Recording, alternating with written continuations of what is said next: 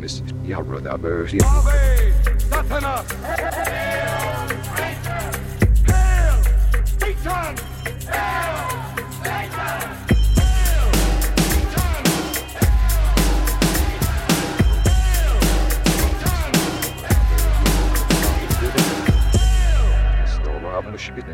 Greetings, heathens.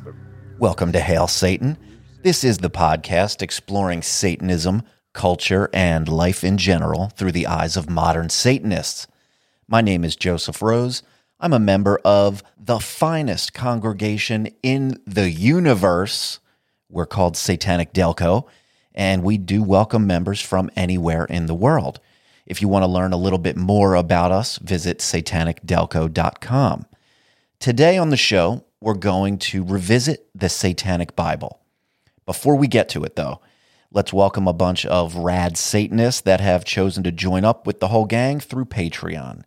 We've got Pooby Wooby, C H E, I am not saying that name, Nikki, Emily, Jake, Jessica, Rob, Paige, Kiokamis, Caleb, Matthew, Kate, Amy, David, Lord Lurch, Justin, Cosmic Goat, Tori, Joe, Gregory, Jennifer, Core, Dorian, Josh, and Umbra. Well, goddamn, guys, thank you all very much. It's still a wild feeling to have reached so many people and to have so many choose to support it. I appreciate you all very much, and I'm happy to be at your service. If you have a moment out there, please visit the website at hailsatanpodcast.com. You will find links to join me on social media, a form to send me an email, which I encourage you to do, and a link to join up with us all on Patreon. We've got a few different tiers to choose from on there with various benefits, including the amazing Greetings from Hell Satanic Postcard of the Month Club. That is the most direct way you can support me and this show. If you'd like to do that, visit hailsatanpodcast.com. All right. So we're going to revisit the Satanic Bible. It had been quite a few years since I last read it, up until Satanic Delco decided to do it for our book club. So I read it then. And in preparing for these episodes, I read it again. I found that your experience with a book or other forms of media can often be largely defined by your intention or expectations going into it.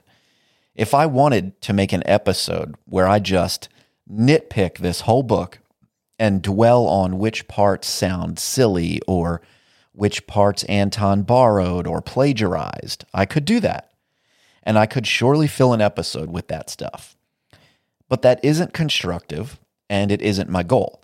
So going into the book now, I already know that there's going to be plenty of things that I don't vibe with and plenty of things that make me roll my eyes. But my real goal is to find and focus on the parts that I do enjoy and connect with.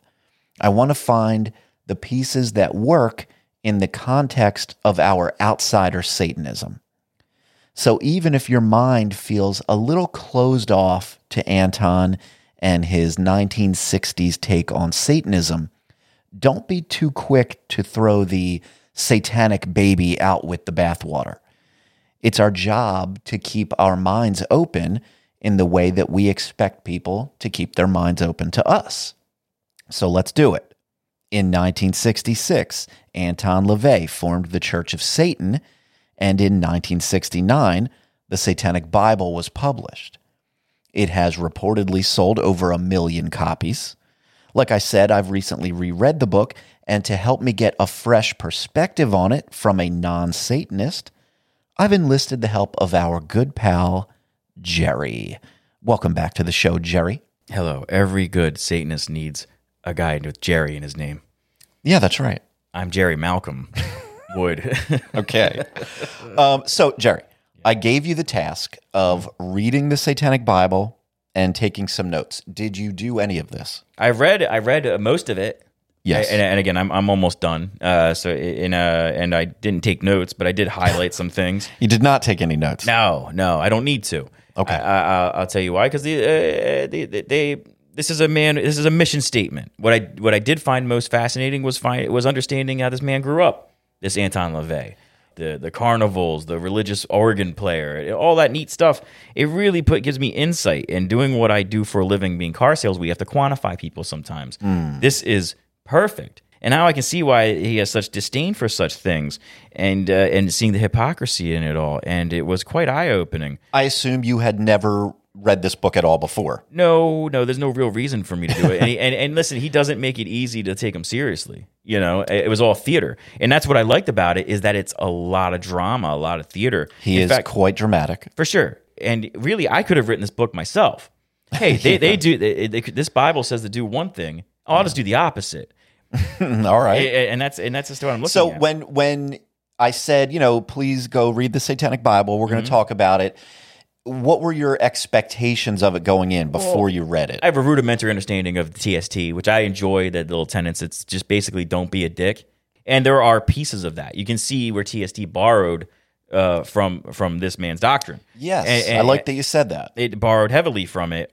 But this is also a guy who's just saying these not these little factoids or whatever he's trying to put across is be human more than anything. But this is an aggressive human. you know, yes, he does lean aggressive. for, for I sure. think, yeah. For sure. But this is just being human. Indulge in yourself. You only have one go round. They don't believe in a physical devil. That's correct. I and, and again, you Yes. would, but growing up in the in the Christian church, you would assume that they do believe in a, a lower power. right. As a person black- who's just, you know, your average person out there in the world, somebody says, hey, Satanist, of course, we always deal with this. The assumption is, oh, well, they worship the devil. For sure. And this was, and he didn't. I, and I'll say one thing: LaVey didn't try to tell people dissuade them from that. right. He, he was he was not too concerned with that. and, and he had the look, uh, Ming the merciless look from Flash Gordon. He Yes. took it and and he ran with it. This was written and then published in 1969 or something like that during the Summer of Love. And you can't. Th- 1969 was a very uh, tumultuous year, or the years that led up to it. A lot Sure. of equal rights, a, a lot of movements, and all that stuff. And you can't help but think that this played a part in it. So this is a unique ingredient in the times. So th- there was the- the video of people on naked on Uh, tables. yeah, I think he definitely made a splash For sure. in the uh, late '60s pop culture. How receptive were people back then, and how scared was the establishment? Because you got to think the greatest generation was just coming out of World War One or I mean, World War Two, and World War One, and World War Two, and, and and they had a had a Norman Rockwell version of life, which is very you know it, it's it's vanilla. yeah, all of the stuff, the Black Panthers, Martin Luther King, uh, fucking the, the the the gay rights, all this stuff, and then you throw this into the mix, it had to blow the establishment's mind. yeah. So Yeah, I some love. old people were probably freaking out. Oh fuck yeah! Now Satan's involved. God damn it! Yeah, You I know? wonder who was freaking out more, old people or like hippies. I bet some hippies were maybe freaking out Well, too. I don't know. I mean, you think about the psychedelic movement was Yeah. around there, uh, you know. So like, it, it might have just played into it. and Anton has said in so many words that he was not really a fan of hippie culture, but Anton had some hippie in him. Mm-hmm. He he had some hippie vibes. You know, there. were- I mean, look again. He did lean aggressive, but he had some things. but think about it: when you pissed off a hippie, what do they do? Went right into the streets. Yeah, protests and all that stuff. Stuff we're dealing with today. Think about the generation before, though. They had to go through this whole thing. So people are going to Woodstock. We're seeing pictures of Woodstock. Women have their their their shirts off. Men are walking around naked. No one's cleaning themselves anymore. Mm, yeah. so like, and and then throw this into it, man. Shit. And and like I feel like in some ways I'm part, not part, but I've been witnessing it even now. Like the TST thing is sort of like fallen into place with what's going on today. yeah, And so, like, the history is repeating in a weird way. yeah. All right. Well, let's get into it. Shall we get into this book? Sure. All right. With the founding of the Church of Satan and the publishing of the book, Anton gave birth to what many of us call modern Satanism. I'm mostly interested in covering the actual content of the book rather than all of the circumstances surrounding its creation and publication because, like most things related to Anton LaVey, the details vary greatly depending on who's telling the story. So we'll work our way through the book and discuss anything that stands out one way or another. The one variation that different versions of the book have is the introduction.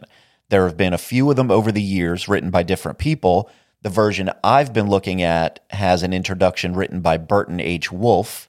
That's the same one you had, right? Yeah. Uh, Burton Wolfe. So let's start there. The very first sentence of the book says On a winter's evening in 1967, I drove cross town in San Francisco to hear Anton Szandor LaVey lecture at an open meeting of the Sexual Freedom League. Now, there's nothing special about that passage or about that event, but I've highlighted certain things throughout the book as a reminder of some of the core themes that LaVey focuses on again and again. And sexuality and sexual freedom is one of those things. Aside from that, Burton Wolfe basically goes on to recount meeting and interviewing Anton. And this one part stood out to me. Wolfe writes As I listened to LaVey talk that first time, I realized at once there was nothing to connect him with the occult business. He could not even be described as metaphysical. The brutally frank talk he delivered was pragmatic, relativistic, and above all, rational. Now, that part is interesting because you'll find that many TST aligned people and even non Satanists say that LaVey is too metaphysical, which I suppose is based on their own interpretation of things that Anton says, most likely related to his use of the term magic, which we'll get into later. But it's interesting that his rationality is actually what stood out to Burton Wolfe. Now, Jerry, you've been around even longer than I have. And surely you've seen bits of Anton here and there through your travels. What's your general impression of him as a casual onlooker? Well, I've seen him on Dick Cavett, I believe. Uh, mm-hmm. But the first time I saw him was, uh, uh, you know, we were, it was, I was in Sunday school and they were telling us. Really? Yeah, Sunday school was the first time I saw him. Europe had a lot of his imagery. Uh, they, in Europe, they have these. Um, it's the first time I saw him, actually. It's funny. Yeah, it brings you back. It's 1986. And by the way, I'm only five months older than you. So the, uh, the, the it was 1986, and they have these uh, cylindrical, like you know how you ad boards where people post things, mm-hmm. and uh, there was a picture of them like whited out, like the really? old school like poster picture. I think it was a picture. I think it was a concert for like Motorhead or something like oh. that. And there was a picture of him, and he had that his little his little horned his yeah, horned cow. Yeah, I love and, that thing. And again, and then, then flash forward, we get out 1988. There was this video that the Sunday school teacher played where they played like told us about the devil's influences. Oh. And of course, he was. Oh, they were they playing you like Satanic Panic videos? Yeah, some. Yeah, we yeah. got a, a, bunch of them, but it was just a bad situation. And then I, I got turned on the Black Sabbath that way. Very great, great video. Yeah, if I can yeah, find it, it again, I, if I could get it again, but you, you, you I see, might have that. Yeah, dude, I'll send it to you. They, uh, but then hear him in interviews, very well spoken man, confident. Mm-hmm. But I think there's a confidence that comes from everybody immediately being skeptical of you. Yeah. When well, it just really stood out to me. It's funny that Burton Wolfe had this impression. The mm-hmm. thing that stood out was how rational Anton is. Mm-hmm. Whereas, you know, it's common enough for people's impression of Anton to be wacky fucking Anton, right. getting crazy. It is. And, and, and really, I think the luminaries of the time had him on. I yeah. mean, I, I, think Cavett was the guy I saw him. Dick I Cavett don't remember. I know he was on the Joe Pyne show Joe Pyne, very yeah, early I'm on. Sorry, it wasn't Cavett. But I do, I, I think once you get past the bombast of uh, an all evil and just get to the person, all of it sounds irrational. Even when I was first introduced to this TST thing, and while not being a Satanist, walking into it with you, uh, it just was a, you know, I was shocked at that there was really nothing to do with it. The imagery is what fucks it all up, but it, it, it, really is a nice piece of business. But the, the, it's atheists, it's former Christians, it's there is you are as an outsider you're shocked at how normal everyone is. Because yeah. you assume all black black hair eyeliner running into people who work at pharmaceutical companies you know all that shit. It was a very it's it's it's eye-opening for a lot of us. Did anything stand out to you in that in what Burton Wolfe had to say in that introduction? Uh, no it was the same experience i had. It, and a lot of it was. And just going back through it i mean yeah i was shocked i loved his upbringing yeah. Like I said in the beginning, I love the fact stuff, that he was self-taught sure. piano player, organ, uh, carnival in the uh, church in the mornings, carnivals at night. Mm-hmm. That I would love to live that life. Sure, I would love to be a musician first and foremost. Yeah, because it, because even if you're funny, a musician playing guitar will get all the sex. so it just bothers the shit out of me. But Yeah. again, eh, rational. The whole theme of this thing is going to be like I didn't realize how human everyone was. Right. All right. Shall we move on to the preface of the book? Sure. It is written by Anton himself, of course, and he starts it all with the following This book was written because, with very few exceptions, every tract and paper, every secret grimoire, all the great works on the subject of magic are nothing more than sanctimonious fraud, guilt ridden ramblings, and esoteric gibberish by chroniclers of magical lore unable or unwilling to present an objective view of the subject. So, right off the bat, Anton starts throwing around talk of magic while letting the reader know that he is the ultimate authority and most everyone else is a fraud. He was not lacking in confidence at this point in his life. He goes on to basically discredit the majority of material out there related to magic, mysticism, all of that stuff. And he wraps up the preface with Herein you will find truth and fantasy. Each is necessary for the other to exist, but each must be recognized for what it is. What you see may not always please you, but you will see. Here is satanic thought from a truly satanic point of view. I really dig those last couple of lines there. I I took that completely different than you. Yeah? I didn't think he was discrediting any, discrediting anything. I think he was just stating the obvious. Magic as a whole is sort of like Well, no, he's discrediting the material out there, the books and information written by these, you know, in his view, charlatans. oh like like uh, oh, so we're looking at like, bullshitters. witch doctors and stuff like Yeah, that. Yeah, people writing the books, he just thought these people are frauds. So in this section, he's making it clear that none of this stuff will be coming from any type of bullshit purity culture. Mm-hmm. There may be some uncomfortable truths in there, and I find that to be true of real life. I do too. I, I agree completely, but I just looked at it as I'm just stating the obvious. Again, I just didn't see him as discrediting anybody. I just saw it was like, yeah, fantasy is magic, magic is fantasy, and like none of it's real. I really like that last part. Yeah. Just that you know you're going to find truth and fantasy; they're both necessary, Mm-hmm. uh, and what you see may not please you, but you will see. I love that. I would love to hear the trailer guy read that. But, but you will see. Um, all right. Did anything else stand out about the preface to you? what I liked about it, it didn't aim directly at the Christian religion, which is uh, Sure. I, I've always taken umbrage with with with atheists and all that stuff going after everyone, but not going at not I'm going after only Christians because it's mostly what we deal with in this country. Yes. Uh, there's a million other things that it could be very well false. Uh, people are afraid to go after Islam. Uh, you know, any type of other. me. well, I understand. I'm terrified, but like you know, no one goes after that. No one does the other ones. It's, so it's like okay, Christianity. Yeah, while they are wrong in some cases and right in others, it's not the only foe you have to rational thought. Yeah. I mean, uh, any uh, just to just well, and Anton wanted to carve out his own space in the occult world. sure. You know, and maybe you know if he's if he's making any effort to discredit other people in that space, it is surely because it's self beneficial. Maybe. Mm-hmm. Well, you, know? go after go after number one. The only way you're going to be king is to kill the king. Yeah. And so- well, and at the same time, I, I don't want to dismiss it as just Anton marketing or something, but it's reasonable to me to believe that Anton felt like these people were wrong or frauds or whatever. This is Sure. this is groundbreaking for the person who sees it as such. Yeah. Very very interesting book. So then we get to the prologue, mm-hmm. which is very short. This section is mostly a wacky word salad written Yes, with written with words like hath and doth, despite being from the late 1960s. But at the end of it, he gets somewhere. It ends with No longer shall man's salvation be dependent on his self denial and it will be known that the world of the flesh and the living shall be the greatest preparation for any and all eternal delights. Hmm. That part hints at a real central theme of LaVeyan Satanism. To me, that central theme is a focus on or celebration of the self, including our natural human desires. He mentions self denial and our salvation being dependent on that. Christians make damn near a whole religion out of insincerely denying so much of what makes us human. According to Christian doctrine, by simply being born, humans inherit a tainted nature. They call it original sin.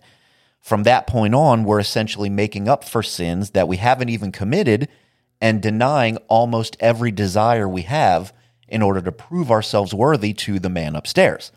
And of course, all of this is made more ridiculous because, spoiler alert, guys, there is no man upstairs.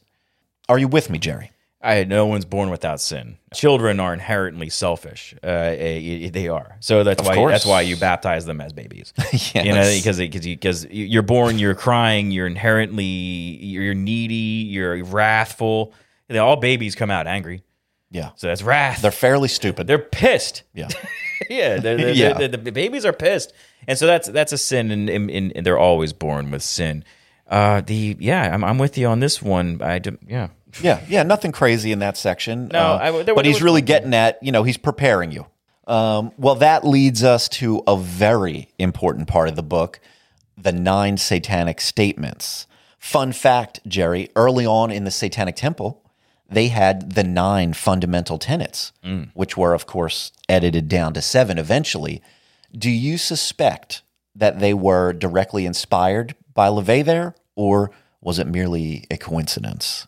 I think this directly responded. And nine is a nine is an odd number. It's one Yeah. short of ten, which I thought was I think was done by done by design. Perhaps. You know, the, the ten rules is you go to ten, then you're now you're lampooning or you're copying. it's too nine similar. nine or eleven would be fine. Yeah. nine or eleven would be fine. Yeah. Uh, but yeah, I think I think that was done by design, and and and you can see the foundations of this TST in this. Oh yeah, yeah. We're gonna. I'm sure we're gonna But touch I also, on lots I of mean, that stuff. I- and not this isn't they didn't copy complete, but how No, well, look. how every, can it not be every derivative? philosophy is drawing from pre-existing sources to inform their opinions and views and their philosophy. We know the background of a lot of this book. We know about Might is Right. We know about Anne Rand. We know about so many of the sources that Anton pulled from. Right. You know, when he was piecing this all together. And so it makes sense that, of course, you know, if the Satanic Temple is going to come along and create their satanic deal, of course, tho- those guys in the beginning, they were down with the Church of They're going Satan. to be derivative. Yeah, i- indeed. The fact that I know so much about the, this Anton LaVey, we know we know as much as we know because he was a very public figure, and I don't know about. Uh, God, I hear him on a Satanist podcast. I forget the other guys with the white eye. Uh, Rex Grossman. Doug, that's Doug. That's Doug. Doug with the white eye. He's good. Uh, we know we know a little bit about him, Yeah. but you don't know about his partner. And I don't even know if that's his real name, the, Ma- the Malcolm Jerry guy. His real name is Kevin. Kevin, is that really his name? That say, his do we know anything about him? Yeah. Oh, I don't know shit about him. All right, He's, what he's a rich man named Kevin. All right, well there it is. But like where I, I, where where the guy with the white eye, which is gonna piss everyone off who reads. That. I read about this LaVey. Don't know anything. I forgot. Purged everything about the TST. In fact, we even watched the movie and I forgot the fucking guy's name. Good job, Jerry. Sorry, bro. I think that this was such a bombastic, out there, in your face character that it's easy to discredit him. And while Hmm. it will make everyone else look a little bit more sophisticated, not being that guy. Yeah. Because the white, the guy with the, I'm gonna look his name up, the white eyed man, Lucien Greaves. Lucien Greaves. His name is Doug. When we say Doug, that's Lucien Greaves. Lucien Greaves is a sophisticated, evil looking guy. but, his sophisticated, the, way he speaks, and Anton, Anton spoke too. But you will never, ever cleanse or purge him in that little cowl with the two little devil ears Yeah. in front of a naked woman on a uh, on a on a plank. Yeah. You can't ever wash that away. Can't hate on him. And it also is is also it, it is really bad that it's done in that grainy 1960s footage. I love that. It looks like a snuff film. I love it. All right, go on. It's it's everything Rob Zombie puts in a video. yes, I'm sure he was inspired by Anton. Uh, so yeah, Anton created the nine satanic statements. We'll go through each one and we'll share any feelings we have about them along the way.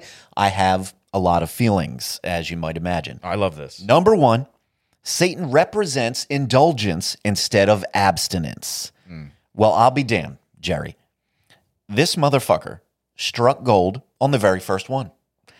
This idea is absolutely central to outsider Satanism. And I do believe indulgence is one of those themes that he touches on consistently through the book. This is directly related to what we were saying earlier about Christianity's denial of the self. This is the inverse. If God represents abstinence from so many earthly pleasures, Satan represents shameless indulgence in those earthly pleasures. There's a great in between. Uh, abstinence also we see with the Catholic Church and some of their foibles. Uh, it leads to repression, and repression Right. leads to uh, I, I can't think of the word. Sex with children. Well, there was another. I wasn't going to go directly to that. Yeah. I mean, that's what we're saying, right? That's what it is. That's what it is. It's going. There's going to be a valve that has to be opened. You know. Yeah. And I didn't want to go to the pedophilia aspect I immediately. mean, that's just where I go because But- that's what it is. Satan represents indulgence, of course, but I also think in a rational human's mind, indulgence, you know, you you just anything in measure is a good thing. Yeah, and that is, that is a theme that we're going to run into over and over again throughout a lot of Anton's philosophy here. Anton likes to say, I'm sure it'll come up, it's definitely in the book later on, but Anton supports the idea of indulgence without compulsion. Or And guilt. there is a difference. or guilt. And, Of and- course. And, and where we the Jew, uh, Jewish uh, Catholic guilt is huge. I- Yes. I'm going to say Protestants and Baptists, not so much. I'm Well. sorry. Yo, I'm sorry, God. A little bit. And a little bit. Yeah. But you, you just you just Not get on your, you get on your knees, say I'm sorry, and do it again. I think the Catholic guilt is unique. Catholic and Jewish guilt are huge. Yeah. it's huge, and I, I can't wait to get to one of these things. We'll talk about it. All right. Um, any thoughts on that one? That that was it, basically, Well, right? no, I, I'm learning to inde- I'm learning to do that myself. To indulge in certain things and realize that you're not a terrible person for thinking that. You might have been repressing something that was obviously in your nature. If you're not hurting anybody, which is one of your tenants or whatever, it's close to it. Sure. If you're not hurting anybody and still eating a piece of cheesecake, well, then that's good. Yeah. And sometimes, it, it, even comes, and again, you can't help but tie it to a, a physical, a sexual look. You know, I mean, this is all about that. I mean, it- this is a very the, the good Lord gave us cheesecake. We might as well eat this it. is all very much about free love. yeah, You know, that's so, a part. like, sure. You know, to to be to indulge in what makes you feel good in a lot of in a lot of ways is bad in other religions. And this one, it says what it is. It says it's okay. And so, but like it's hard to break the. Yeah. uh, Well, yeah, and I even I mentioned, you know, Satan represents shameless indulgence Yeah, in the earthly pleasures, and that is, I think, an important part of it. There, there might be a certain connotation that people attach to the idea of shameless, but what I mean by it is literally without shame, without the shame that is put on you from so many other religions. I- Um, I- I- this doesn't offer that. I believe in. I believe there should be a little bit of shame. A Little in bit of shame? You know what? It tempers you. You can't. Yeah. You would be an obnoxious prick if you went out there without any level of, of like, oh, there, this won't have repercussions. I'm shameless. You know. Well, you- no, I mean, it, you know, in the context In fact- of indulgence, you want to eat the cheesecake. All right, number two, Satan represents vital existence instead of spiritual pipe dreams. Vital means energetic or lively. Mm-hmm. This means basically living with some pep in your step. We call it living your best life. It's a vital existence rather than simply an existence. And pipe dreams are basically unrealistic, unattainable plans. For example, I'm going to be a good person and follow all the rules. And when I die, my magical soul will float from my body up to heaven, where it will live in bliss with the Lord for all of eternity. streets of gold. That, Jerry, is a spiritual pipe dream. For me, driving fast with a pretty girl and listening to Bad Motorfinger is vital existence. Throwing myself out of an airplane a few times on a random Tuesday afternoon is vital existence. You feel me? I'm picking up what you're putting down. I, your examples are very extreme. Mine would be a walk in the park. Well, sure, that too. A walk Uh, in the park. It can with- be whatever with- we like. With all of the all of the women. yeah, yeah, sure. I like an, uh, a quiet or men, walk on or, the beach. or sometimes men. I've I'm going to do it all now after reading this book. sure. Yeah, So, yeah, without question, this idea comes with us to outsider Satanism for sure. Uh, any other thoughts on that one, Jerry? Number two? spiritual pipe dreams. I mean, yeah, you said it yourself. You know, I'm going to die, and that's it. You can be certain of the life you're leading now. Yeah. and if you're unhappy in it, you can change it. Right. But if you're unhappy in it, trying to get to a, a metaphysical, Yeah. like Yeah. like if you're sacrificing everything so that you can indulge in the afterlife, you're going to be Oh my god. shit out of luck. I don't know. I mean, it, there was a long time I th- children children when you're a child, you believe that. Yeah, it's And really it- it- unfortunate. It, keeps you in line, and and, Sure. and that's where and that's and that is a huge Keeping huge in line is an uh, important uh, part of it. All right. Number three Satan represents undefiled wisdom instead of hypocritical self deceit. So, this statement and the Satanic Temple's fifth tenet are the same thing. TST worded it this way Beliefs should conform to one's best scientific understanding of the world. That is undefiled wisdom. They go on to say one should take care never to distort scientific facts to fit one's beliefs. That is self deceit. And just to help solidify what this means, let me read not from the Satanic Bible, but from an essay called A Map for the Misdirected, written by the current Church of Satan high priest Peter Gilmore. He says, The Church of Satan has always looked for knowledge to science, both Western and Eastern. We call this undefiled wisdom. And this is the ever deepening understanding of the nature of the beast called man and the universe in which he exists. We don't accept faith or mysticism. We demand bedrock knowledge, understanding which can come from outward research and observation as well as carnal intuition. So, yeah, I am down with this. This is a valuable part of the foundation of outsider Satanism. Your thoughts, Jerry? I think he had a, a point that could be acceptable to the masses, but once you throw the carnal aspect in, you're going to turn a lot of people off. So coming from a a viewpoint of selling this to people, and I don't, I know you, no one sells anything in these things anymore. They're just stating uh, facts. If you were to just leave that out, it would be a perfectly fine way to live, and and, and people, other people outside of it would look at it. Leave what out? The, carnal aspect, the you know? beast called man. Yeah, the, stuff. well, no, no, no, the carnal one. I, I, I even think the beast called man people will get behind, Right. Because uh, how many people like uh, I, I, I fucking hate people. I love cats. You know, you hear that all the time. Yeah, just the idea of the he mentions carnal Yeah, intuition. because because immediately you're going to you're going to assume you're going to assume you're indulging in something. And again, no one want. And I know that's what we just is what we just said versus what we're doing now. Mm. I'm talking about from a sales perspective. right. The carnal thing you could have been left out. A carnal intuition's cute. It's fun to say, Yeah. but also it also in Well, he's saying he's saying we don't accept faith or mysticism. right. We demand bedrock knowledge, and that can come from outward research and observation, Right. as well as carnal intuition. and carnal. I I'm- take that to mean like trust your gut about some Maybe uh, things. I'm maybe I'm looking at it again as a pervert in a pervy way. Then I Yes. apologize. And that, You that- do you're have a right. tendency I, to I, be- you know what though? I, I as soon as you said that or before you said that, I was like, oh, that can mean a lot of things. And I was like, okay, I was out of line. So, You're out yeah, of line. edit that out. Make me sound smart. All right, I'll try and edit that. No, don't. Okay. Just keep every every stupid thing I say in. Number four is Satan represents kindness to those who deserve it instead of love wasted on ingrates. Mm. Exclamation point. Also, it should be noted that all of his statements end with an exclamation They point. all did. They do. I forgot to add that, but you that have to is yell true. every one of these. I, Yeah, I should shout. Let me. Can I read it? No, let me, Jerry. Let me read the one. Stop it. Let me yell this. Shit. Listen, this statement is essentially saying the same thing as the Satanic Temple's first tenet. And theirs says one should strive to act with compassion and empathy toward all creatures in accordance with reason. The difference is in the tone created by the choice of wording. They say the same things, but have different attitudes. Anton's vibe is edgy and kind of salty, and TST makes their effort to be as universally appealing as possible. Um, Anton says kindness, and TST says compassion. Pretty similar, right? Right. Anton says to those who deserve it instead of ingrates, and TST says in accordance with reason. Neither one of them are advocating for mandatory universal love or compassion. That would be unrealistic and unreasonable. They are both saying that we should express kindness, compassion, empathy to those who deserve it. Who deserves it is determined by our own individual sense of reason.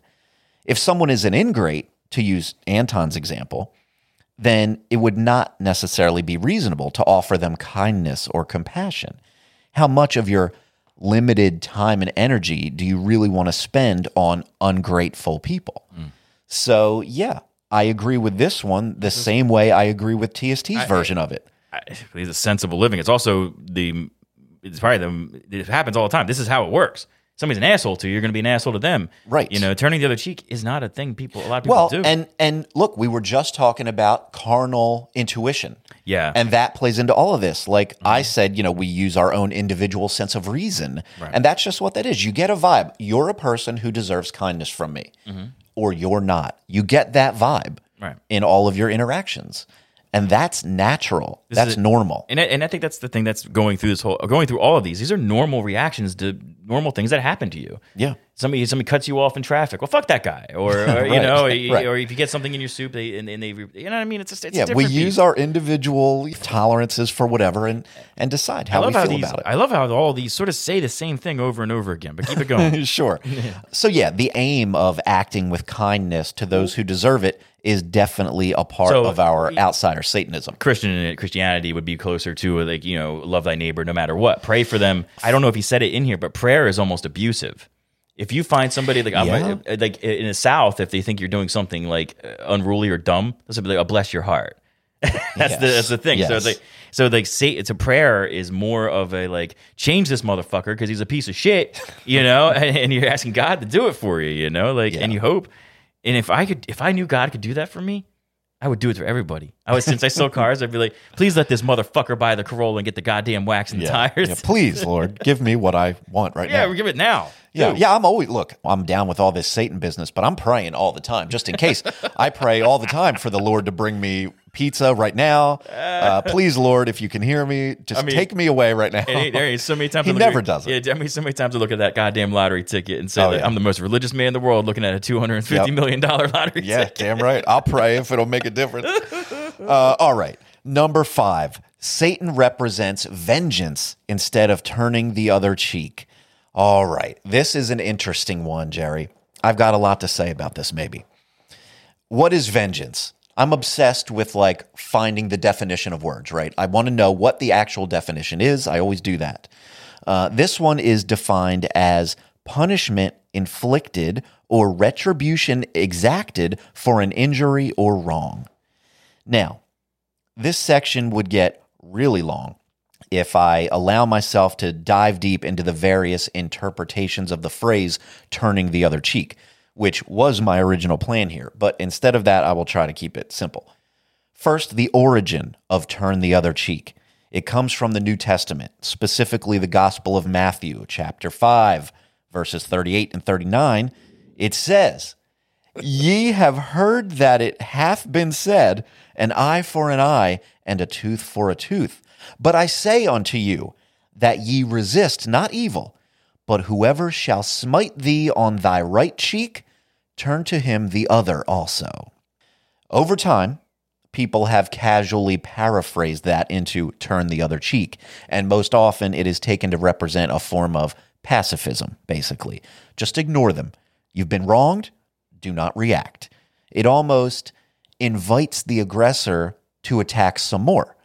Some view that as a form of protest. And like I said, there are other, in some cases, very detailed interpretations of this. I think it might be a bit too narrow to view it all in the limited context of physical violence. It could perhaps be applied to any number of scenarios where you felt attacked or wronged in some way. Maybe you think, well, I've been fucked with, so I'm going to fuck with you right back. And then the other guy has to retaliate. And back and forth we go, and more damage is done to more people, be it physical, emotional, whatever. But it is exactly that that Anton is suggesting here. He says Satan represents vengeance. I've said before that I won't just pick random values or ideas to attach to my Satanism.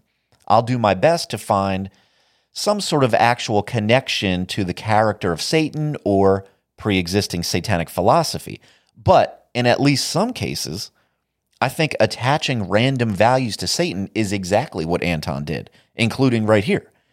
Where in the vast lore of Satan do we see vengeance? No. Plenty of people have written about Satan waging a war in heaven, but there are lots of different suggestions as to what his motives were for doing that. I could go into those, but again, we'll be here all day. Um, but one story does stand out from the so called romantic Satanists.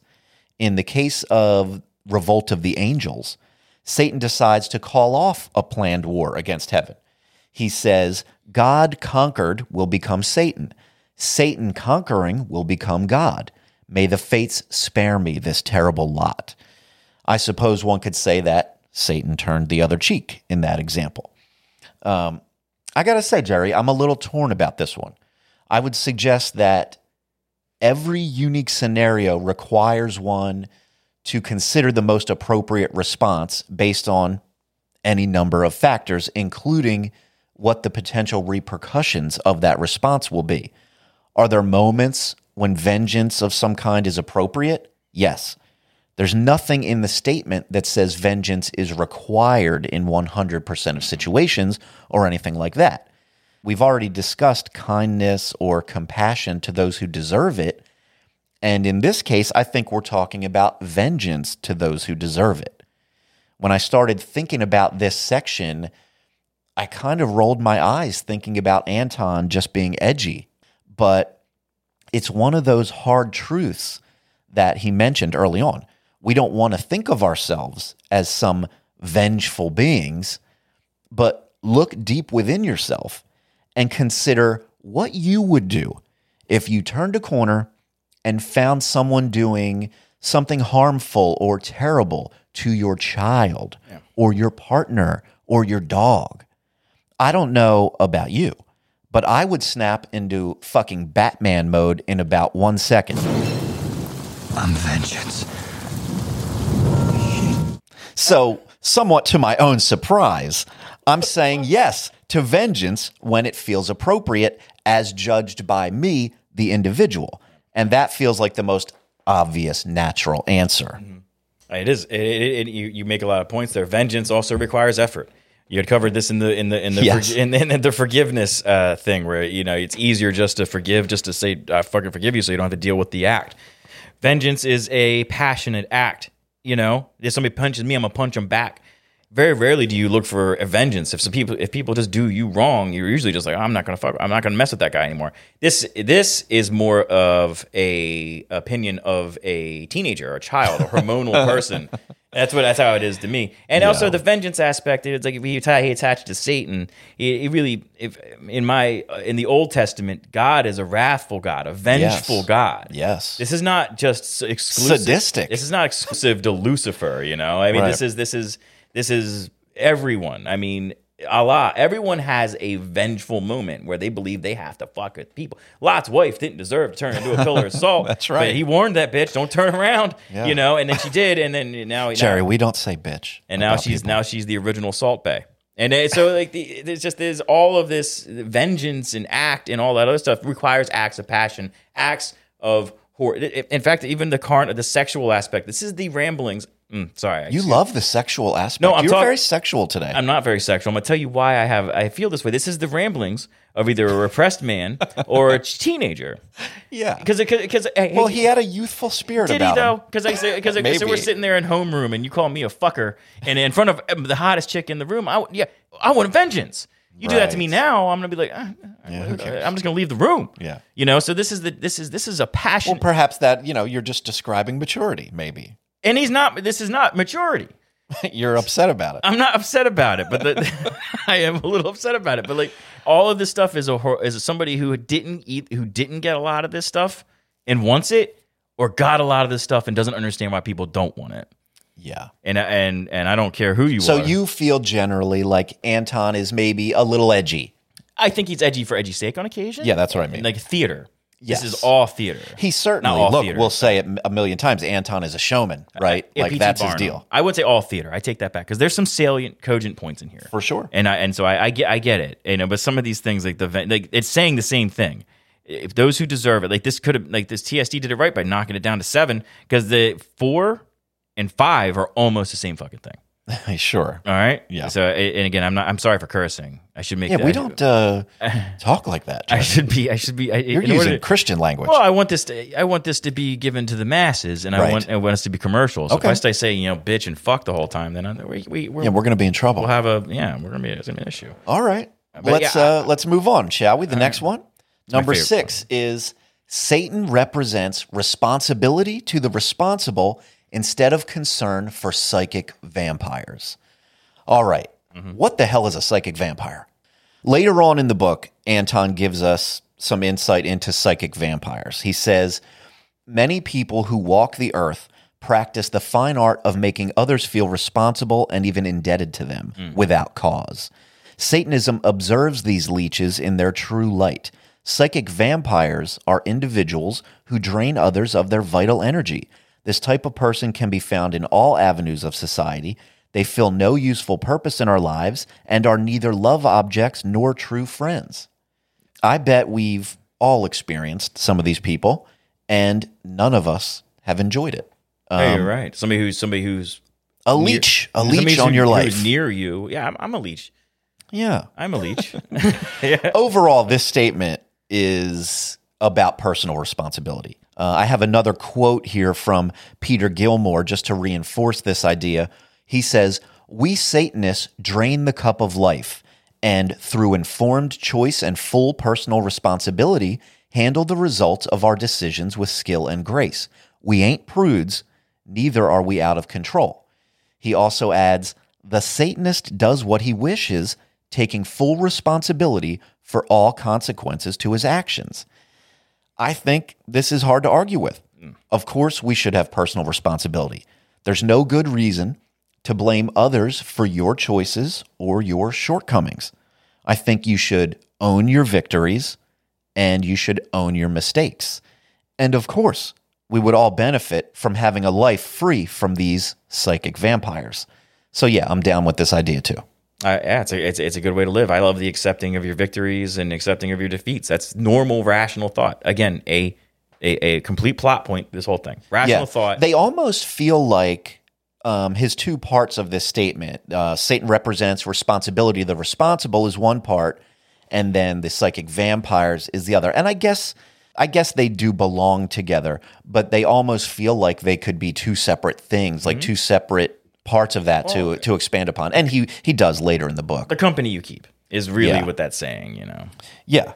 And the psychic vampire doesn't adhere to the personal responsibility oh. part. and what is confession other than making you say what you did in some level an atonement, Sure. feel bad about it, do it over, and that would, would that be some level of psychic vampirism? Um, well, no, I mean, the idea of owning up to it, you know, a confession or an apology or a thing, in a sense, that is taking responsibility. That's saying, yeah, I take responsibility. I fucked up. Here I am to admit that and own it, and I accept the consequences because it was my doing. Okay. Rather than try to put it off on someone else. Oh, well, I couldn't do it because Jerry, uh, you know, I am a psychic vampire then. exactly. 'Cause I do not take responsibility for any of this shit. That's true. All right. Number seven Satan represents man as just another animal, sometimes better, more often worse than those that walk on all fours, who, because of his divine, spiritual, and intellectual development, has become the most vicious animal of all. Anton is really coming to us with a bunch of these maybe uncomfortable truths. You'll find that most people out there elevate themselves as a species over the rest of the animals that share the planet with us. We're different, obviously, but we're certainly not inherently better. If you observe the natural world, you'll find that many animals participate in some pretty ruthless behavior above all else, they are fighting for survival. They don't have the luxury of relaxing in a comfortable chair, ordering a pizza, and feeling pretty secure that nothing is about to kill them. So when you consider human creations like nuclear weapons, genocides, and countless other horrific behaviors, what makes us better? We might be smarter in some ways. We can make cool things like rockets and refrigerators, which are admittedly pretty great. But with all of our intelligence and our acknowledgement of things like compassion, we still manage to be the most vicious animal of all. So, once again, Anton is not wrong. I think I'm with him here. When I read this, if if a hyena had our mental capability, it would do the same thing. It would mean? find a way to wipe out what it would try to kill it. Sure. I mean, we, we just have the option of doing so. We can, we do. And well, so, and we've it- gotten to a point because of all of our advancements that we essentially have no natural predators. No, no, except for our, except for ourselves. Yeah. and so it's it's it's it's unique in that that we keep now we're just doing shit to do shit. We solved a lot of our problems a long time ago. After the Black Plague, they were like, "Eh, let's let's let's, let's get some garbage out." You know, what I mean, Yeah. let's do what we do. We well, solved not a lot even the, not even the Black Plague. Like go back farther. Like oh, we can build shelter. Yeah, yeah, like yeah, we don't have to live under a tree with a lion or something. You the know, rudimentary things, but uh, I, I, we, we- we do things to do things now. And, and regardless, uh, we are hurting the world. Lith- lithium mining, uh, fracking, things like that. Yeah, we would be. I mean, above all else, we're hurting ourselves. we're hurting ourselves in the long run. Yeah. So yeah, I get, I, I'm I'm on it, but I also think if something had the mental capability and as advanced as us, it would do the same fucking thing. yeah, from mice all the way up to us. You yeah. know, so if they could, they would. if is they what could, you're saying. they would, man. Yeah. I, mean, I, I and also hail PETA because that sounds like a complete pay PETA. yes. Ave Petanis. Yeah. Well, I think I just I think he's not wrong here. No, no, no. Um, he's just pointing out one of those uncomfortable truths, and and you know it's kind of a bummer, but he's on the money. Right. The next one, number eight, Satan represents all of the so-called sins as they all lead to physical, mental, or emotional gratification. Hmm. Now, this is a big one here. This is referring to what we know as the seven deadly sins. Fun fact, they are also known as the capital vices or cardinal sins.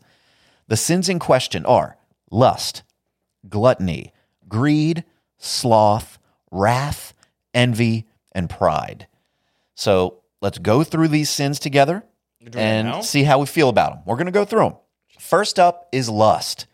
It is defined as very strong sexual desire. To me, this isn't even a Satan discussion. This is just a human discussion. I see nothing wrong with lust and I enjoy the feeling. Almost every person has felt it or will feel it. And this one illustrates one of the most glaring differences between Satanism and Christianity. This is a completely natural human feeling, and Christianity tells you that it's a sin. And it's not like you can even avoid it. You don't make a conscious choice to feel it, it just happens to you. You know, Jerry, you're a, you're a young man, you're looking through your Sports Illustrated swimsuit edition. Swimsuit issue, man. You know, you see that uh, Kathy Ireland back in the day, Did or, love Kathy or whatever, Wow, whatever you're, into. yeah, right now, I'm experiencing strong Yeah. lust. Thank you. Sexual desire For me? no, no, no. What you're what you're explaining, Oh, oh. and by proxy, I'm putting Kathy Ireland's head on your body right Thank now. is so hot. Um, yeah. What do you think about this? I mean, lust Uh, is fine, lust right? Is, well, lust is also a natural. It's how we procreate. It's the beginning of how the species populates. Not me. Vasectomy. oh yeah, you know you you found you see another thing. Science. Humans are the most vicious animal in the world. That's right. They cut penises. We can feel. We can feel That's- lust eh, without That's, procreation. that's another thing. uh oh. Satanism doesn't require you to mutilate my penis. That's a good thing. That's a great thing. Yeah. Because the foreskin, I, I, I mean, again, I've had I've had a lot of talks about this. I don't think there's any. It pisses me off that they took a little bit of my penis. I needed every bit of it. Yeah. I needed every bit of my penis. I never wanted it. I never. I was fine. I'm circumcised as well. If, if it's all right to say to everybody, I'm sorry if it's too personal. I am. Uh, I am circumcised. And most of my life, I was cool with it. I'm like, yeah, I, I want to be circumcised. I guess it's okay this way. But now, later on in life, I kind of wish I hadn't been. I- I- I would like to have that little extra sheath of protection. I'm just saying more This surface, is probably a lot of detail that's off track. here. more we don't need surface to, area. We don't need I to need do it. this. It's part of the show. But the idea is lust, and uh, Mm. It's natural. yeah, It, it- you got to start somewhere, and that's the first part. And unfortunately, it sends you to hell. Yeah. And so keep in mind, as we're going through these sins, this is all part of Anton's eighth statement, which is Satan represents all the sins. And so we're going to go through the sins and see how we feel about them if, if we're on board with Anton here. As far as lust goes, I say, yeah, I'm pro lust. Fuck yeah. All right. Our next sin is gluttony. Gluttony is habitual greed or excess in eating. Now, habitual indicates that something is a habit and is done in excess. Mm-hmm. Anton's philosophy supports indulgence without compulsion. To me, habitual greed or excess in eating indicates compulsion. And because of that, I don't think gluttony is a good thing. I don't think the idea of overdoing something, which is generally negative or harmful, leads to physical, mental, or emotional gratification. So I actually disagree here. Based on my understanding of the word, gluttony isn't something to pursue. No, it's it's it's addiction too. I mean, in, in anything done, in, as we talked about earlier in in the show, measures things done in Right. measure are fine. Yeah. you know, you, You can have a drink. You can have a Drinking drink. is okay. Getting hammered into oblivion all the time, alcohol not so great. is an addiction. yeah. Uh, if any, and anything that you overdo will, uh, and if it affects everyone around you, or, or it just becomes your sole purpose, or the only thing that you can enjoy, or not as an indulgence, well, then it's not worth your time. Yeah. So gluttony could be considered the the worst one. I mean, there are days where you can eat a whole pizza, and that's fine, and that's gluttony. That is also a sin. It, not sin, but that's it's gluttony. You eat a whole pizza. It, it- Yeah. you know, you don't have to. Yeah, but I mean, just the idea, like, to me, if you eat a whole pizza four times a week, that's bad news. ain't good. All right. But if you eat a whole pizza once in a year, Mm-hmm. all right. It was an, that makes it an indulgence. For sure. That's a temporary indulgence. That's a momentary thing. But when you get into habitual greed or habitual anything, that's problematic. Right. But it also, I don't. I greed. Greed. I'm, I'm, I'm shaky on. Well, greed's you know greed's next. We'll we'll get right Okay, to that one. to this that was one. gluttony. Um, so yeah, I, I I'm not on team gluttony. I'm uh, I'm half a Christian on this one. We agree. All right. Greed is defined as intense and selfish desire for something, especially wealth, power, or food. This one is also a little tricky. I think the desire for wealth, power, food, or most anything is completely natural. Where it gets sticky for me is the addition of the word selfish. It's called a selfish desire for something. And selfish means basically lacking consideration for others. I think a reasonable balance is the best option. And that's probably a thing I'll say a million times throughout all of this. It's perfectly reasonable and doable to feel a desire for things without a lack of consideration for others. So I'm not all about this one. Selfish is the is the is the operative word, but I also think greed in some cases can be ambition. Ambition is not a bad thing, uh, but again, ambition is also linked to selfish act. Well, and we're going to touch on that when we get to envy also. Okay, so ambition and the the the want to obtain things. Greed is uh, goal based.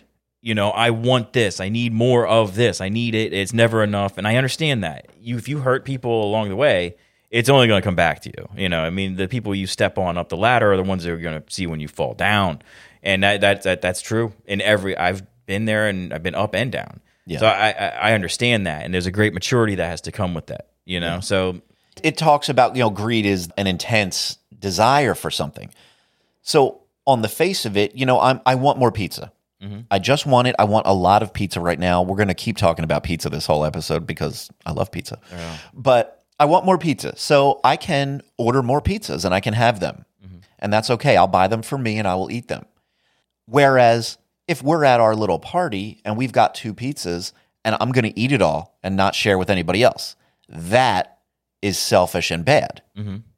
Whereas just wanting pizza and getting pizza is okay. Mm-hmm. And that's the difference. The difference for me is the addition of selfish into the mix. And that's where it turns me off. And that's why I'm not on team greed. No, when uh when you're when you eat, your dogs eat. I like that. That's right. Mm-hmm. That's right. You with me on this greed? I, I agree. Greed is good. I, am sorry, man. I, I- All right. I- We're not on. Jerry is pro so- greed. No, I'm not. I I believe that you. If it's ambition, yes. If it's hoarding, Well, yeah. if it's hoarding, no. It's just it's the to me the whole thing hinges on selfish, which is um, a lack of consideration for others. That word is the biggest out. That's the I- problem. and I have a ton of that. Yeah. So, but I I, I think of everyone. But no, I, I yeah, the selfish one is the hook. So I'm I'm in the middle there. yeah, selfish is the thing that turns me away from it. and I'm not an ambitious person, but I understand the outlook. Yeah. It's a very, it's a very like being a fan, fan of hip hop. There is a deadly focus to getting where you need to go. You know, you don't step on other people. You try not to, but you, sometimes it's unavoidable. Some people want to be stepped on. Yeah. And that's why I'm a true Anton LaVey. All right. I'm gonna step on a motherfucker. All right. Next up, sloth.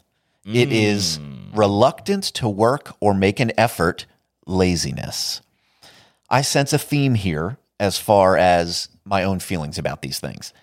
And I think it comes down to a healthy balance, basically. Is there a time and place for being reluctant to work or to be lazy? Absolutely, of course. We all need a day like that every once in a while, a day to just relax, free your mind, recharge the battery a little bit. But of course, when that becomes a significant part of how you live life, I think that's not a good idea. I wouldn't recommend a person lean into sloth as a way of life. So I suppose I'm kind of neutral on this one. I think you wake up that way. And uh, people, who, people, people who get up and go to a job they don't want to do Yeah. to um, supply, so do what they do. They do almost the minimal amount that could be considered sloth, and that's a bad way to approach anything. Sloth, laziness, it's well, it's my natural state. so I'd rather not do anything, you know, and and and and get the money that I prayed for with the lottery ticket. It- the- Right. the but the it is bad. I, I I'm I'm I like the day, the lazy day, but I don't think that's what that means. I think I don't think that means like a recharge or a refresh of the batteries. No, this is that's just generally people don't want to do shit and just sit there. So yeah, this is a bad one. Sloth is not good. Uh, being lazy is not good, especially when you know if you're a parent or you're trying to get somewhere. And I'm again, I sound like I'm this ambitious, greedy guy. You know me. I'm not. I just, I just, I just think it's just a healthy balance. Yeah, in life, like so many. Look, of course, if you're if you're either extreme in most things, it's probably not good. Right. You know, if you're way off, if you're if you're way into sloth and you're just a lazy fuck all the time, you don't want to do shit. You just you're just not that guy. That's one problem. But then there's the go go go all the time workaholic ignores his family mm-hmm. he's got to you know keep working and you know that's detrimental in its own way Yeah, it's a different thing. It's like you said, everything in measure. I get it. Yeah. I get it. But yeah, I, I'm going to say that this is probably like the one I would probably be least interested in. okay you're not for sloth Not at all. all right wrath is next wrath is simply an extreme anger again anger is a feeling we don't generally choose to feel it it just happens and when it happens does it feel good no i don't like to feel angry but I was thinking that this definition of extreme anger felt maybe a little oversimplified. So I looked around at some other sources and they add an additional definition of vengeance or punishment as the consequence of anger. That sounds more like wrath to me. That's how we kind of know it. I've usually connected it with an action of some kind rather than just a feeling. Now, when you're angry, angry enough that it causes you to act out in a response to that anger, are you likely to make the most informed, rational decision? Absolutely not. When people react out of anger in that moment, it would be reasonable to say that they are out of control. I suspect wrath leads to a lot of regret and probably more than a few prison sentences. And I would be remiss in my duties here if I didn't recall everyone's favorite example of wrath in popular culture. What is it, Jerry? This would be Kevin Spacey and Brad Pitt and what's in the box. seven, the film Seven, Seven, of course. yeah, yeah. Let me paint a picture for you. Spoiler alert, everyone. Imagine for a moment John Doe's directions lead the detectives to a remote, deserted location. Minutes after their arrival, a delivery van approaches. Detective Mills holds Doe at gunpoint while Detective Somerset intercepts the driver, who says he was instructed to deliver a box to their location. Somerset opens the box and, in sudden panic, tells Mills to stay back. Doe reveals that he himself represents the sin of envy as he envies Mills' life with his wife Tracy and implies that the box contains Tracy's severed head. Put the gun I'll down. show you with the box. Who's in the box? Because I envy your normal life. Put the gun down, David. It seems that envy is my sin. Oh, what's in the box? Not till you give me the What's in the fucking box? Give me the gun. He just told you. You lied! You're a fucking liar! Shut up! That's what he wants. He, wa- he He wants you to shoot him. No! No! Become vengeance, David. Ah, she's all right. You tell me. Become wrath. Tell me she's all right! She murder a suspect, David. No! Just throw it all away, you know. No! She begged for her life, Detective. Shut up! She begged for her life Shut up. and for the life of the baby inside of her. He goads Mills, telling him that Tracy begged for her life and the life of her unborn child, and reacts with surprise and delight when he realizes Mills was unaware that his wife was pregnant. Despite Somerset's warnings, an enraged Mills fulfills his role as Wrath and shoots John Doe fatally and repeatedly, completing Doe's plan. Somerset and the police captain watch as the devastated Mills is taken away. What a great fucking movie that is. Yeah, yeah, his- that that part. Oh, he didn't know. Oh. I was like, oh no. Yeah. I was like, what yeah. A, what a and that's movie. the perfect example, right? The guy acted out of extreme anger. Right. He was caught off guard. What? You killed my wife? What? She was pregnant? I've got a gun in my hand. Blam. I- I- he acts, he is vengeance. And, you know, what becomes of him after that? Probably not good. But that is the. It's funny that you played that. It's the first thing I thought of, even Yeah. before you Yeah. played that. So like very. yeah, wrath and vengeance. It's the extreme version of it, and I guess that that's wrath. You, you so sparingly do Yeah. you use the word wrathful. You don't like I, I was full of wrath. No one uses. I, I can't even place a moment. Yeah. Other than like an instantaneous like flash shot, like if I was like sucker punched, Sure. you know that, that like something like that. But I can't really name a moment where wrath became a thing in a certain like that. It's justified.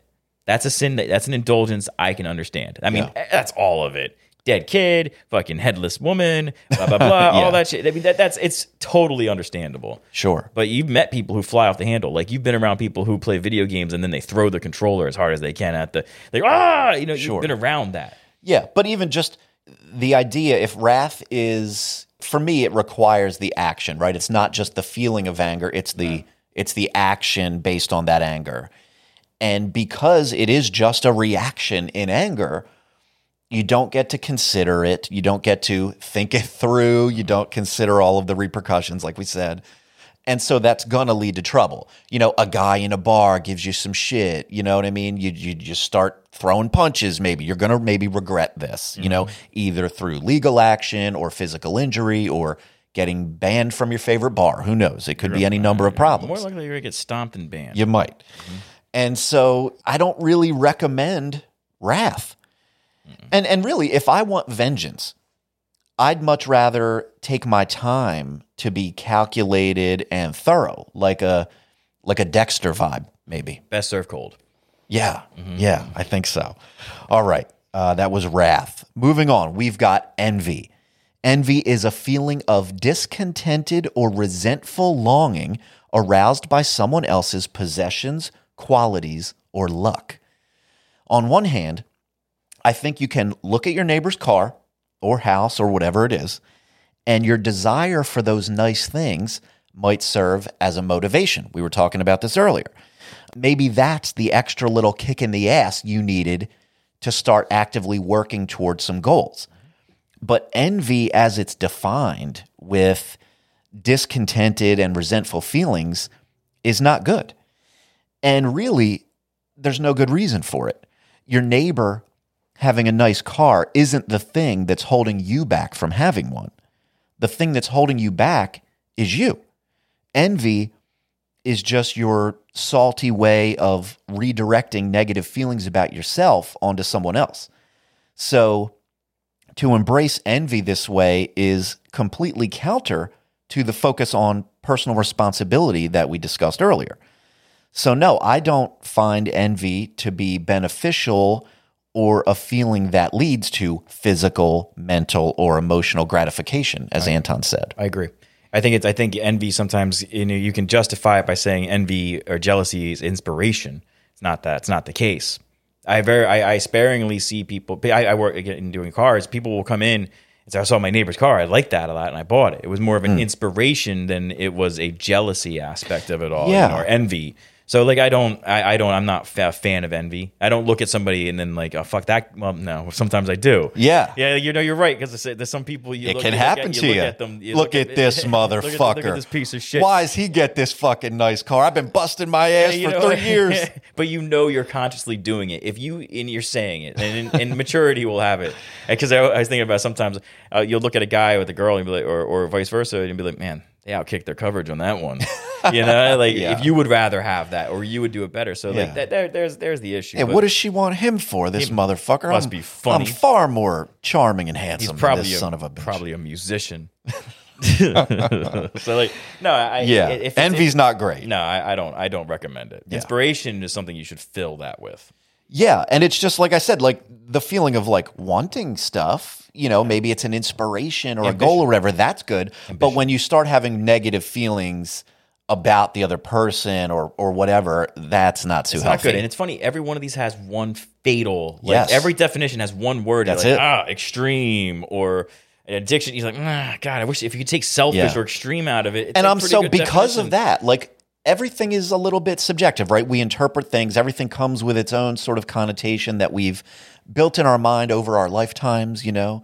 And that's why I like to look up the words. I'm Mm-hmm. obsessed with like knowing what it actually fucking means. I just assume that modern up to date dictionary definitions are accepted. Sure. If we don't have language in common, then we're pretty much fucked. So I like a definition. The last of the sins that Anton mentions is pride. There are a few different meanings for pride, but I think the one most relevant here is a feeling of deep pleasure or satisfaction derived from one's own achievements, the achievements of those with whom one is closely associated, or from qualities or possessions that are widely admired.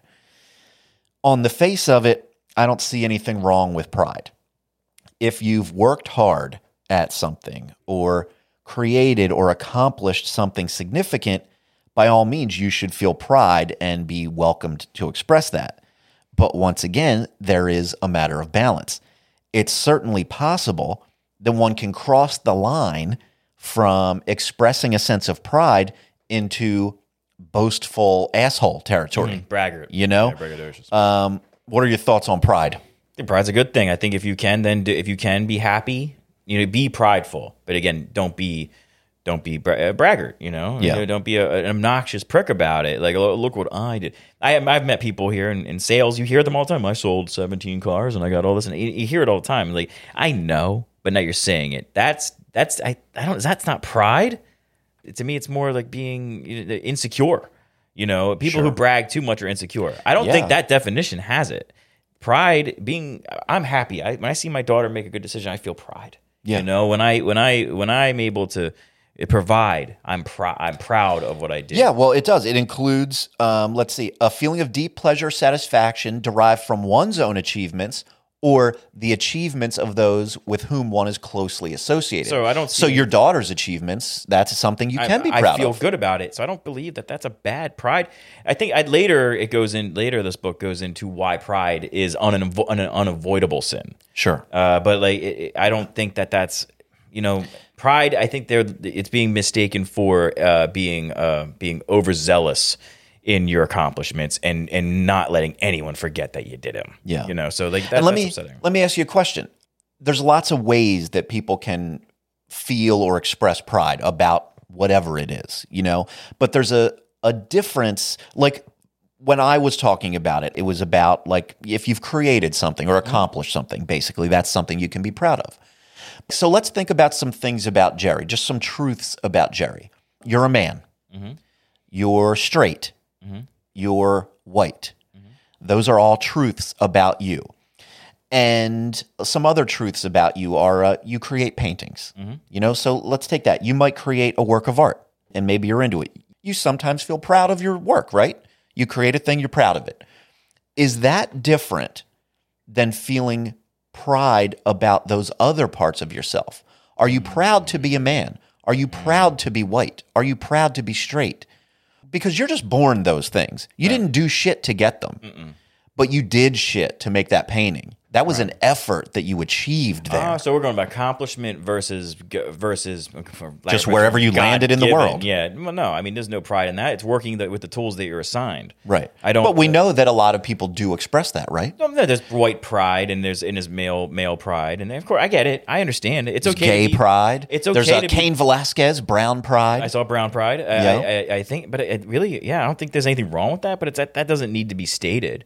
Yeah. And if you see people out there, it's like I'm proud to be white. Yeah, it's nice. I'm proud to be black. You see, you know, you see it all. Yeah. It's just I don't. Yeah, I just always I feel like there's um I don't even know how to put it, but there's like maybe a different category of or something. Like I'm proud to be whatever I just happened to be when I fell out of the womb. Well, I get that. But You know? when it becomes dangerous is when it becomes tribal.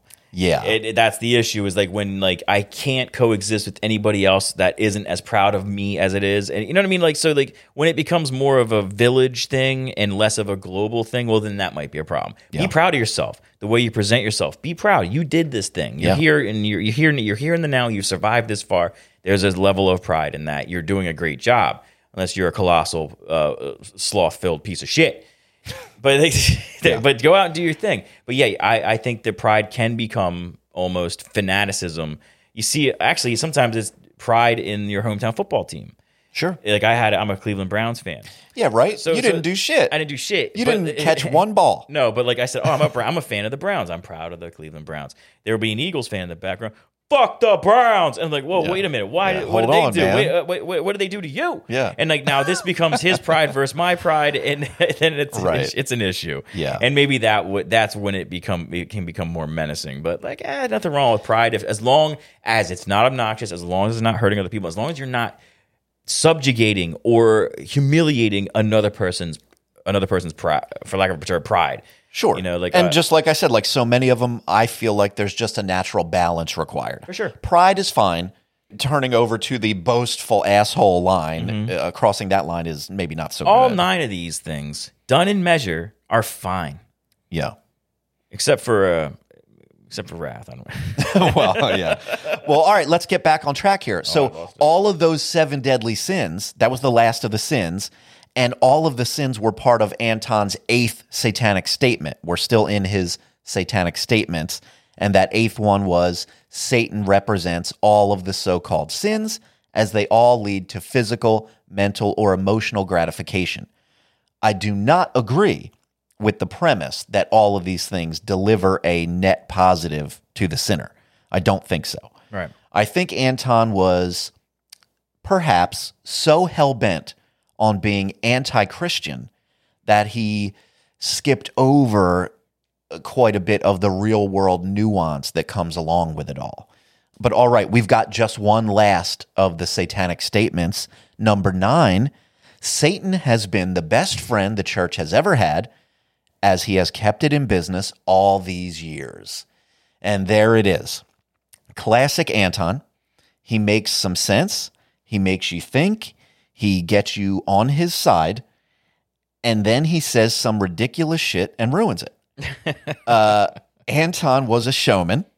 He understood the importance of presentation. He makes a whole list of statements, Jerry, that all start with Satan represents. But then the last one is different. And not only that, it's also pointless. It doesn't describe anything about how the Satanist feels or acts or anything about his philosophy. And let's be real, the church is what has kept the Church of Satan in business for all these years. So this is just a silly one liner, and there isn't really anything of substance there. It's good copy. It's advertising. Yeah. It's it's almost a tagline. It belongs Exactly. inside of a Happy Meal. Right. I feel like, you know, not unlike, and man, the parallels, I didn't even think of this until just this moment. But many times I've said of the Satanic Temple's seven tenets, I feel like tenet number seven is almost a bit of a summary of the previous tenets. And it almost could exist as six tenets with a little statement at the bottom. Mm-hmm. And this feels the same. This isn't one of those statements. It doesn't it doesn't feel like the other ones at all. It's wholly out of place, and it, and it's only meant to antagonize. And it, it, it doesn't, like you said, it doesn't. Yeah, there's do nothing anything. there. It's and it, it there's nothing there. It's it's it's it's it's just i- it's only to fight. Yeah. that's a fight. That's what you say. Hey, listen, you don't like what the fuck I'm saying. I'm the reason you exist. Right. So like Without yeah, without darkness, there is no light. Thank you, Tim Curry. Fucking love that scene. Uh, yeah. Well, I, guess that's that for the satanic statement I mean, what do you? I mean, I, I, What? I, I, I would ask you this question. You are you lead a, a faction of sorts. yes, Um, a faction of sorts. yeah. Uh, Yeah. What? Where does? And I'm not going to put you in this guy's level and and, and and say where does theater these types of statements advertising where does that factor in in your in, in- we're doing a podcast For my group, for Satanic Delco? Satanic Delco or this thing is it is have you ever had something like that at the end of something and been like yeah like I mean, how does how does advertising to the public work for you because this is only there for people who are not satanists this is only Right. here for others to read to research it to and to build and to, and to fucking load the chamber I I don't and to build an argument I don't get into much of that personally. Um, I'm not, you know, like against it or whatever. I don't think it's wrong or a bad idea. I it's just not usually my flavor. I can Um, but the one, like for example, sometimes you know I make posts on Instagram stories and stuff of whatever the group is up to or the podcast or any of it, and we do our greetings from hell thing every month. So sometimes I post up a little story. It's like a little vintage illustration of a postman, and I'll put shit on there like "y'all are going to hell," stuff like that. But it's just you know playing off the silly ideas that people outside of Satanism might have. Um, but I suspect that not even many of those people ever see it. It's mostly for us. Right. We know it's an in joke. You know, we're just playing with the idea. Uh, we don't think we're going to hell, but it's fun to talk about. I say it's, it's it, there's a level of theater, and I, again, I've, I've said it a hundred times. Uh, being this is almost pro wrestling. He's Yeah. he's ta- that last statement was a heel. There's baby faces and heels. Baby faces are good guys, and heels are bad guys. Right. Oh yeah. And Anton so- loved to be the heel. He wanted to be the heel. Yeah. So like at the end, like we are here for you. It makes an emphatic statement, and he's at that point he's waiting for the baby face comeback. He's waiting for somebody to come at him at this point. Yeah. And the rest of the book, I mean, after the nine, I was like, well, what's the rest of this shit going to be about? yeah. Yeah. so it's like, but yeah, I I was I just I love no matter what, and we're gonna go through this whole book, I imagine, right? Yeah, yeah. A- a- and and, so I, I one thing that will remain is my love of this dramatic showmanship. It's P.T. Barnum, it's Vince McMahon, it's all of it, and it's not without its flaws, but it gets the point across, and it gets it gets a reaction, and I like that. Yeah. All right, Jerry. I think this is where we'll stop for now. We've got a lot more of the Satanic Bible to get through, so we'll pick up right here next time. In the meantime, if you could visit the website at hailsatanpodcast.com. I'd like you to stay safe out there and hail Satan.